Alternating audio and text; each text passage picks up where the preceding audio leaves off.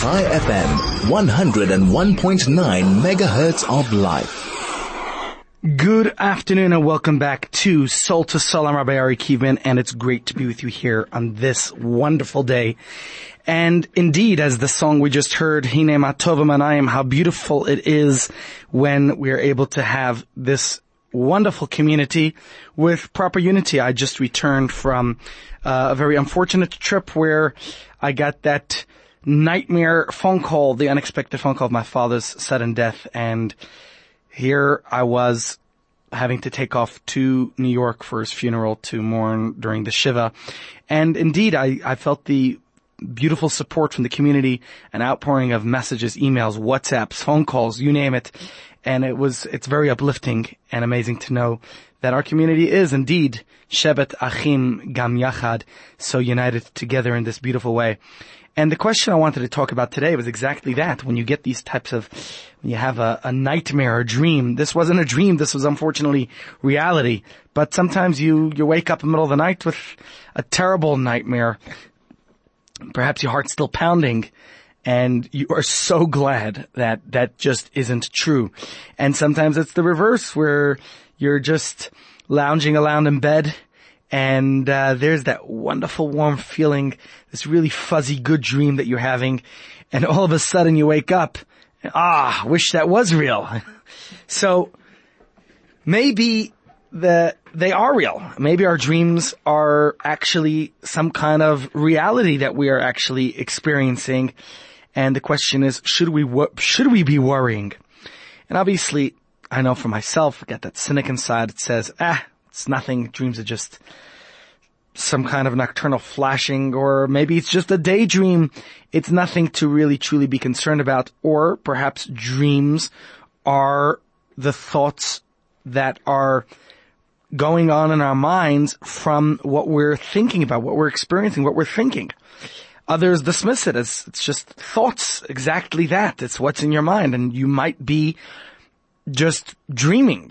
You know, as the word dreaming oftentimes connotes is that it's a fantasy. It's nothing real, nothing to really be worried about. It's meaningless. It's harmless.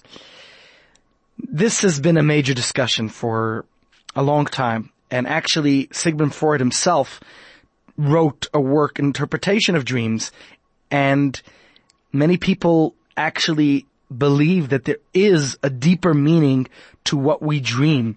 And in the Torah you could see that actually dreams back in biblical times was the way God communicated with many of the prophets was in their minds, in, in a dream, a vision in their dream, in their sleep.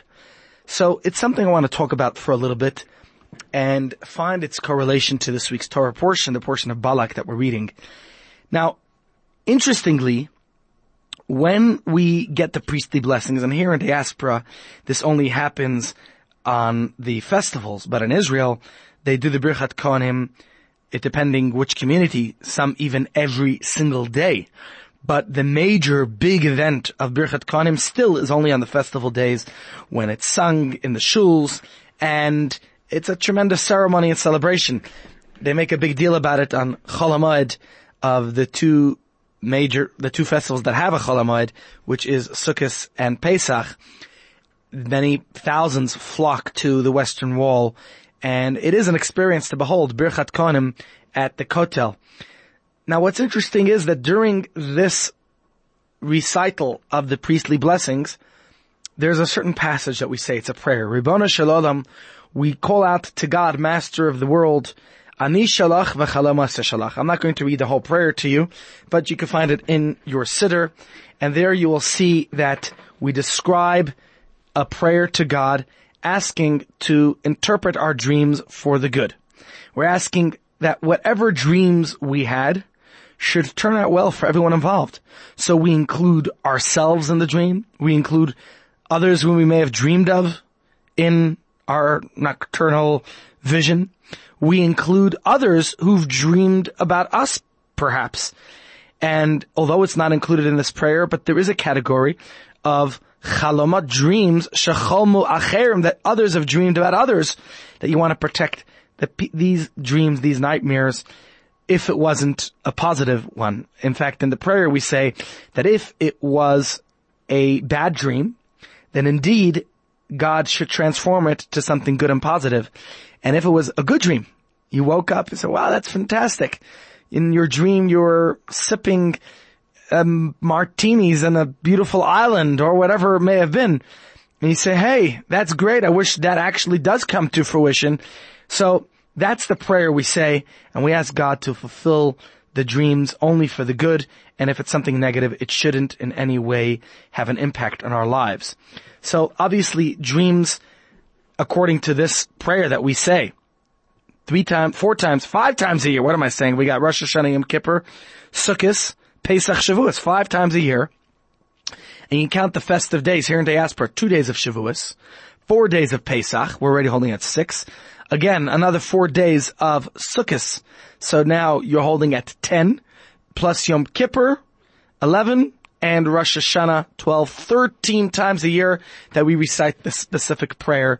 We ask God that our dreams should be positive, should be good, and if they aren't, then they shouldn't actually happen or they should be transformed.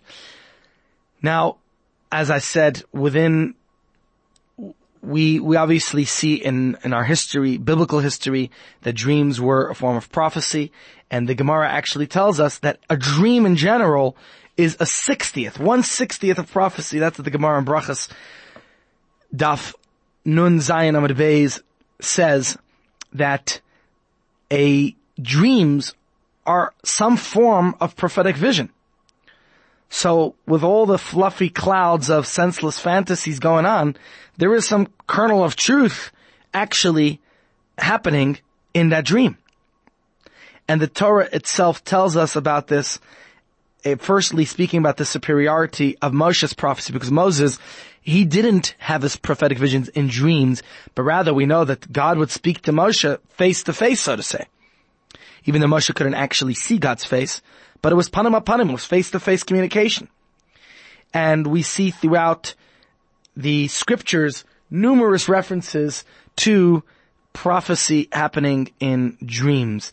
And in fact, the prophet Joel refers to future, the era of Mashiach as a time when we'll all experience prophecy. And it says the elders will dream dreams and the young will see visions. That's in Joel chapter 3. So according to Jewish tradition, it seems that dreams are a way of God, one of God's ways at least, of delivering prophetic messages, of communicating with prophets. So why are dreams then, why are, why would you say that dreams are the ideal way for heavenly communication? What is it about dreams that's the way that God communicates with the, with the prophets? Now, there are multiple, there are many commentaries that discuss this, and I don't know how much time will permit us to talk about this, but the idea is that dreams in the past actually were taken very, very seriously. But I wouldn't say it's the same today. Because today people don't refer to dreams in any realistic way. And like I said before, oftentimes dream on, right? Fantasy. But it's not only today, I'm not just referring to contemporary, to our times. I'm even referring to Talmudic times, dreams are no longer taken seriously. For example, we see that if someone, if someone comes to you in a dream, actually there's a, a specific ca- case in the Talmud that discusses this. Maybe I should share with you the actual Talmudic episode. The example the Talmud says is of a fellow who was really distressed because his father came to him in a dream and told him about money that he left for him in a particular place. But his father told him, you should know that that money was stipulated for charity. The father says in the dream that this is money that has a status of hektish. That means he has stipulates in the dream that this money has to go for a charitable cause. Now the question is, the man goes to the particular place that his father told him in the dream. He actually finds the money there. Does he have to give the funds to charity? And the Talmud says, actually, dreams have no importance for good or for eat or for bad. It says, Divrei le'malim. Those are the words of the Talmud that it actually has no impact. So we see that within halacha, within Jewish law itself, dreams are actually not considered to have any important bearing. And indeed, this person would be able to keep the money. Now, that is the Talmud long ago. I would say in our own experience, we don't give that much thought to our dreams. So indeed, if you go in history, biblical history, while Pharaoh and Nebuchadnezzar and others, they lost sleep trying to figure out and interpret their dreams, we pretty much shrug our shoulders and forget about it. So the question is what changed? Why do we see, why do we seem to no longer care about dreams? Why is it insignificant to us today to what difference does it make? And perhaps we could say that times have changed. We have changed. Back in the day, humankind was more spiritually sensitive. Maybe they were more uh, in tune with the spirit, and maybe that's why they were able to actually sense the prophecy within a dream. But today we're not necessarily, we're more steeped in physicality, and therefore we don't receive the meaningful interpretation of a dream. Whatever the case is, I'm not going to point the finger to why exactly it is, but there's another point that I want to make about dreams because there are a number of neurological theories to dreams. And they're all based on the same point that dreams are simply what we think about or what we want to think about, right? Or we should think about. So dreams are the screenplay of our thoughts and not necessarily prophetic in any way. Tell somebody not to think about a, a white elephant and what's he going to think about? Yeah, exactly. So that is something the Gemara very clearly tells us that a person is only shown the thoughts of his heart. And the Gemara tells us actually about one of the uh, Caesars who spoke to Rabbi Yeshua Bar Hanania, one of the great Talmudic sages, and he said, you're very clever. I want you to tell me what I'm going to dream about tonight. And very simply, Rabbi Yeshua ben Hanania told him, well, he says, uh, maybe it was Yeshua ben Hanina. He said to him that uh, you're going to see the Persians are making you do forced labor. And whatever he told him, he actually saw in his dream that night. And, you know, this is nothing too spectacular because indeed people think about what, people dream about what they think about. That's uh, pretty realistic of the way it goes. So, why do we continue to some degree to take our dreams seriously? Why, for example, do people, do we still say this prayer? Right? So again, this is something dreams are obviously have some kind of impact even if we don't take them that seriously.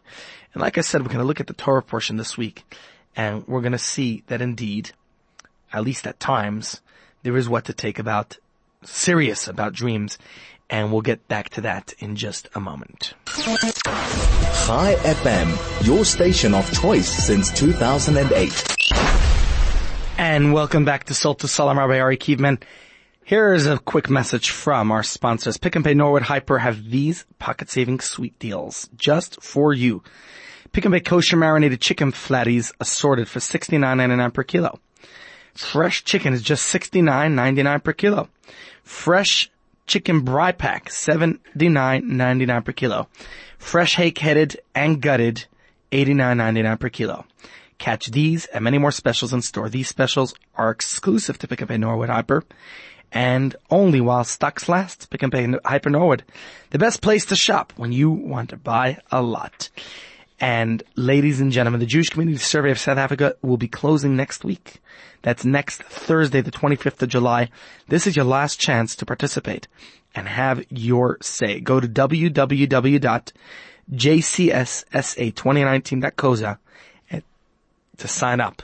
For more information, visit jcssa2019.co.today or check out their Facebook page, JCSSA 2019. So we were talking about dreams and for a moment I'm just going to put the dreams aside and I want to just look at something particular episode that happens in this week's portion quite dramatic.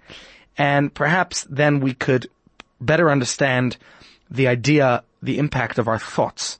You see, the portion of Balak describes how the Jewish people are marching confidently on to the promised land, and their, unfortunately, bitter enemies are attempting to thwart their progress.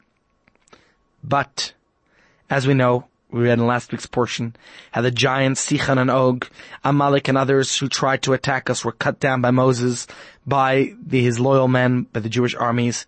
And the Jews acquired quite a reputation on the battlefield.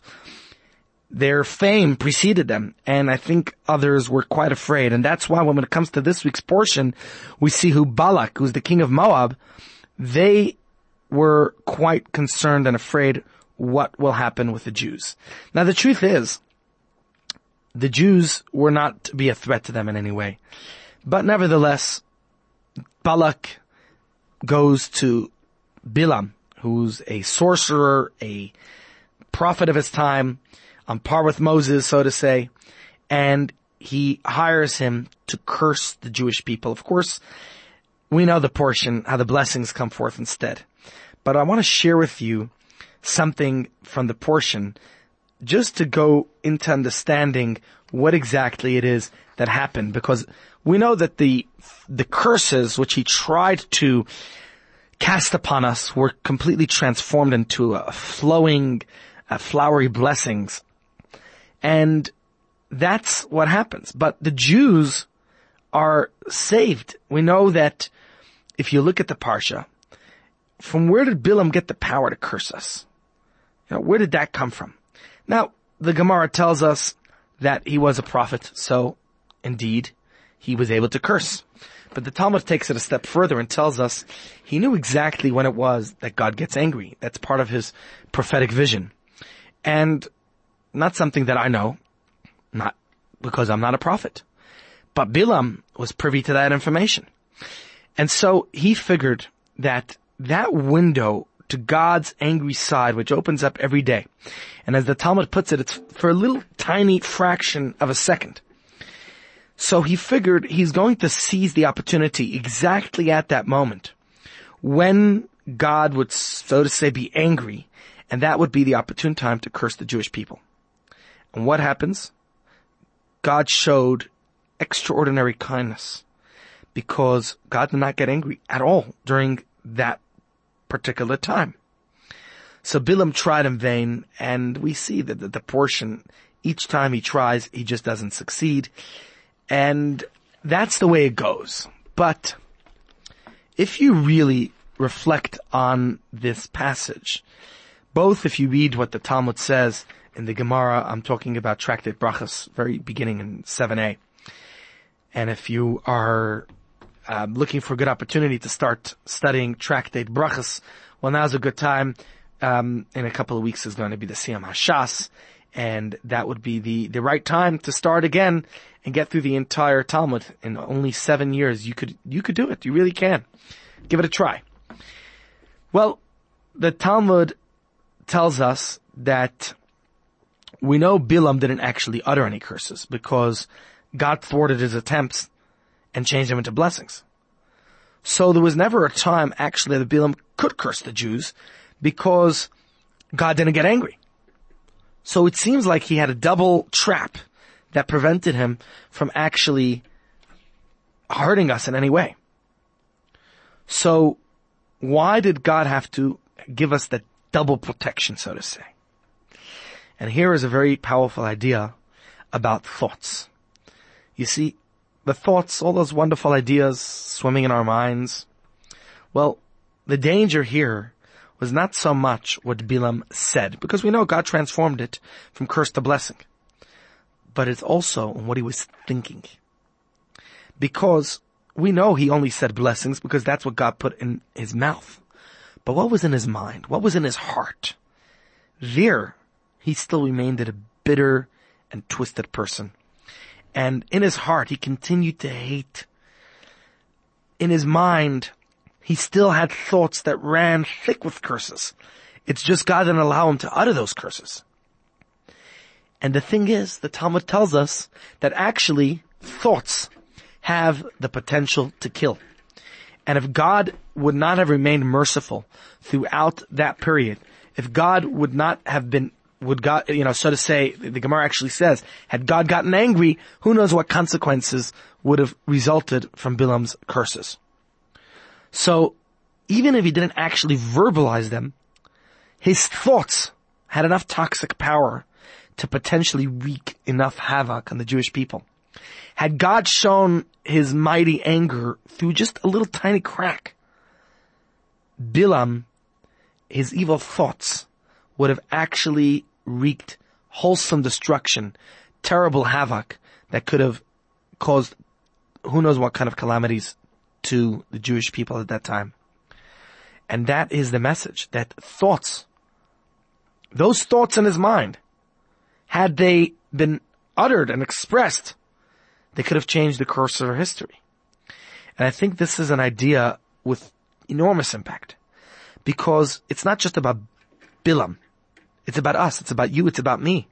Our thoughts are not just these flimsy things that we, we thought, you know, just thoughts in our minds. No, actually, thoughts are powerful. They have impact. Thoughts could do things. And I think that's a very important message. That perhaps, I'm not saying whether our thoughts are prophecies or not. For Bilam, perhaps it was. But our thoughts, no matter how unconscious, no matter how subliminal and deep in the recesses of our mind that they might be, they have tremendous power. Just the fact that they existed in our minds, they actually could become reality. And that's why we have the special blessing during the special passage that we say during the priestly blessing, asking God that we shouldn't fall victim to the effects of our harmful thoughts, of those dreams that we have, that those, whatever nightmares shouldn't materialize. I think it's a very important message and perhaps we'll spend a few minutes talking just about that in the concluding moments of today's show. Chai FM, 101.9 megahertz of life. And welcome back. So we've been talking about our dreams and why we take our dreams seriously, even if it's just a dream. It's just a fantasy. Well, we talked about the idea that dreams are the workings of our mind, and that's why they're really immensely powerful. And in the Torah portion this week where we describe Bilam, who just had intentions, just intentions, just the idea in his mind to curse the Jewish people, and it created the actual potential for that desired evil to take effect. So we know that dreams are powerful. The message is really clear that our thoughts are very powerful and we have to use them wisely. If you go back to the story of Yaakov Avinu, he was very careful to protect his head when, eh, you know, even though, what, what about the rest of his body? Well, he protected his head because he wanted to make sure that his thoughts would not be contaminated, would not be negatively impacted in any way. And as the Rebbe would say, you have to ensure that your mind is protected. Because when the mind is as it should be, then the rest of the body will also be. So I think modern psychologists today talk about negative thinking. Psychiatrists have discussed this, that we can't just pretend that our thoughts exist, so to say, in isolation, that our thoughts actually, they could actually have an impact on us. And you have to be vigilant over whatever thoughts we have. It's it's actually a, a great discussion by by psychiatrists. Um, just to quote Dr. Walter Jacobson, he writes that negative thinking defeats us. It beats us. It creates that bad luck that we will later bemoan. And he basically explains that negative thinking is a defense mechanism to soften the blow if and when things don't work out well. But he says it is indeed a faulty mechanism unfortunately, it's not a good plan.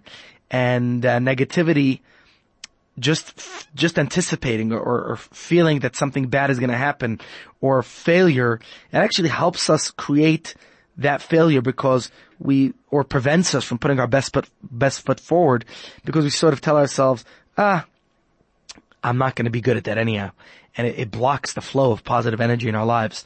So we got to really realize that whether directed at ourselves or on others, negative thoughts have a real and could actually have a very damaging effect. But my friends, if we are to be weary of our thoughts because of the potential to cause harm, then I'd like to say we should also certainly embrace them for the potential to do good. And there's a very famous Hasidic expression that says, Tracht gut wird sein gut. If you think positively, things will work out well. People often think of our three, the, what are the three levushim, the three garments of the soul? It's called a machshava, dibur, maaseh. Our thought, speech, and action. And oftentimes, thought is usually considered to be the weakest of them. So what effect can it have on a society? Just thoughts? I mean, what difference does, it, does your thought make? You know, could a, could a thought have an actual effect? And I think, you know, Shakespeare said thoughts, thought is free.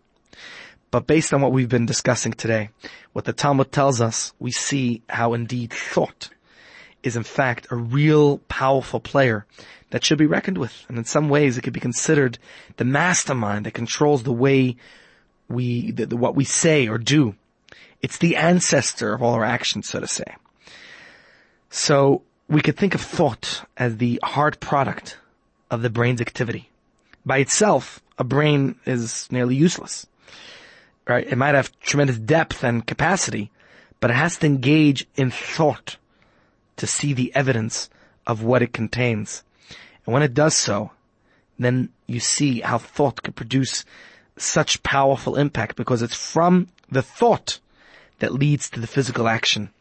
So this, my friends, the thought of tracht gut wird sein gut. If you think positively, then the outcome will be positive. You'll see good in your life. I think is a very important expression from the Hasidic expression that teaches us how with action and speech, if you have the right thoughts in your mind, then it's going to have a real positive result in whatever you do. So when you believe in your heart that God will be kind, actually, we're told that Hashem will actualize your beliefs, your thoughts. You can have an impact even on God and the way God controls the world. We're told just with positive thinking. So let me conclude with another idea of our thoughts capacity for good. You know, according to Jewish law, and the truth is even basic decency, halacha says you cannot get engaged to a woman. A man cannot get engaged under any false pretenses. So I was learning this Gemara the other week with my chavrusa, Tractate Kiddushin, and there the Gemara discusses that if a person proposes, if a man proposes to a woman, and he stipulates that he's a millionaire, right? He tells her, I'm a millionaire. Then guess what? If he's not a millionaire, then this marriage has no legal validity. Why? Because he's not a millionaire, and that was a stipulation of the relationship. However, the Gemara says, if he claims to be a tzaddik, and then she discovers, oh, he's far from a tzaddik.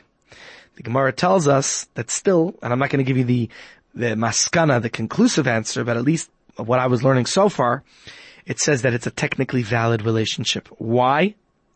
Because we assume that every person who makes the claim of being a tzaddik to some degree at some moment in their time in their life, if they just do teshuva at that moment, they can become, they can be a tzaddik.